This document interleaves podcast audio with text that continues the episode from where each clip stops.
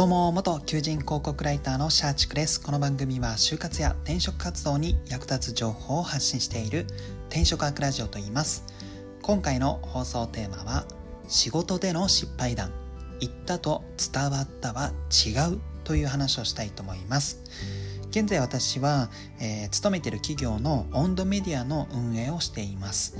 まあ、そこでですね、えー、最近は SEO コンサル会社と言われている、まあ、外部のコンサルタントの人とのやり取りが多く発生しているんですけども、まあ、その中で結構困ったことというのがありまして、まあ、それが放送テーマであるこの言ったと伝わったは違うっていう話ですね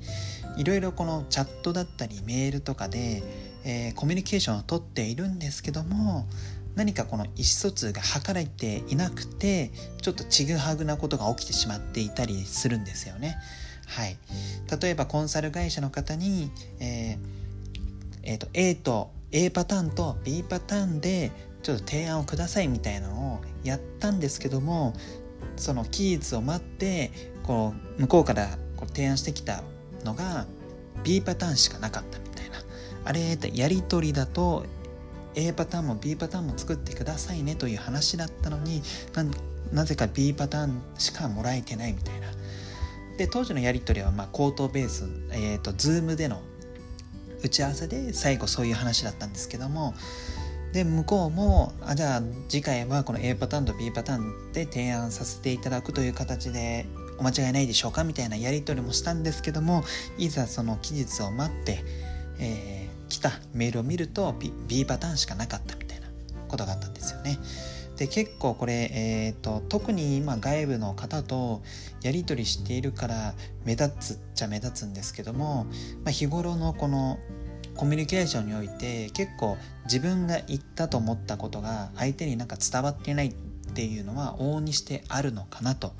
思います。それはま友人とか恋人とかあとは上司とかあとはそれこそ就活や面接、えー、と就活や転職活動の面接でですね。自分はこう言ったものの、えー、相手にはなんか違う意図で伝わってしまっている。要は自分が思っている伝わ伝えたい内容と言った内容がなんか乖離が起きてしまって向こうが受け取っている内容がちょっとニュアンスが変わってきてしまっている。こういったことは非常に多いのかなと思います。で、えーと、特に就活とか転職活動においては自分がそうだったんですけども面接の場ってなかなかこの伝わってるか伝わってないかっていう観点よりかは言いたいことを言えたかどうかというのを結構重きに置いて話されてる方多いのかなと思います。私自身がそうだったんですけどもやっぱり事前に自己 PR とか自己分析とか志望動機とかって書くじゃないですか。でそれを本当は良くないんですけども台本みたいな感じでちょっとある程度丸暗記してあこの質問来たらこのことを言ってやろうみたいなそういう風に何かその自分の言いたいことを伝えるみたいな話すみたいな面接で望まれてる方って多いのかなと思うんですけどもやっぱりですねこの今の仕事でその言ったと伝わったが異なってしまってコミュニケーションがちぐはぐになっているっていうのはこの面接とかでも、まあ、起きがちなのかなと思いますのでこれは難しいっちゃ難しいんですが面接でのコミュニケーションの場合ですね。もちろんこの言いたいことを言うっていうのは非常に大切なんですけどもすごく抽象的で申し訳ないんですけどもこのちゃんと伝わるかどうかという観点で、えー、話す内容を考えたりとか、まあ、実際に話す場面で、まあ、そこを気をつけながらこの話す伝えるというのを心がけた方が良いかなと思います。私自身がその就活で失敗して就活留年したぐらい失敗続きでそこを、えーと振り返るとですねやっぱり言いたいことを言っていたのかなと。で結局それは相手には伝わってなくてとりあえずセリフとして言ったかどうかで面接の良し悪しを自分で判断していたのかなと思っています。はい、本当だったらそうではなくて相手の質問に対してちゃんとこの伝えたいことをちゃんと伝わる形で話してるかどうかっていうのが、まあ、コミュニケーションにおいては本当に基礎なんですけども結局やっぱり緊張とかセリフを覚えるとかそういった自分なりのこの対策がある種裏目に出てしまって言いたいことをとりあえず言う。で面接での振り返りは自分自身はこの言ったか言ってないかの部分で止まっていて本当に相手に伝わったか伝わってないかっていうのがなんかおろそかになってしまってるパターンってあるのかなと思いますので、まあ、是非ですね、えー、そこの部分を気をつけてコミュニケーションした方が良いかなと思います。もちろんこれは面接とかそういう場面ではなくても、まあ、上司とか後輩とか私みたいに外部の会社とのやり取りをする時もなんか言いたいことを言ってるだけじゃない言いたいことを言うだけじゃなくてちゃんと相手に伝わるか。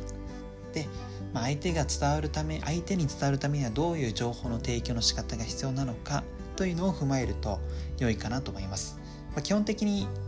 相手に伝わるようにするためには前回の放送でもお伝えしたんですけども、えーと、なるべく前提とか背景というのを伝える、まあ、大枠から伝えてそこからこう小さい話に持っていくというのが良いかなと思います。ただ面接においては大枠を伝えて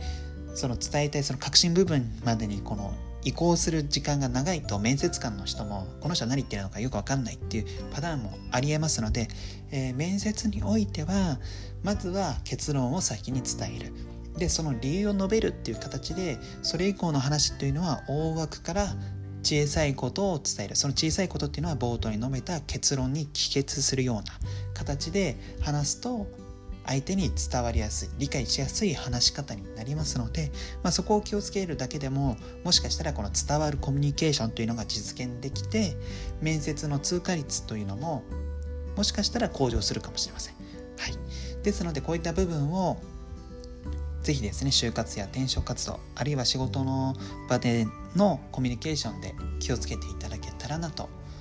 思います。はい、本日の放送は以上となります。最後までご視聴いただきありがとうございます。この番組は毎日就活や転職、あるいは仕事にまつわる役立つ情報を発信しておりますので、ぜひこの放送がためになったとか、また聞きたいという方は、いいねボタンを押したりとか、えー、フォローボタンを押していただけると嬉しいです。はい、それではまた明日配信しますので、それまでお待ちを。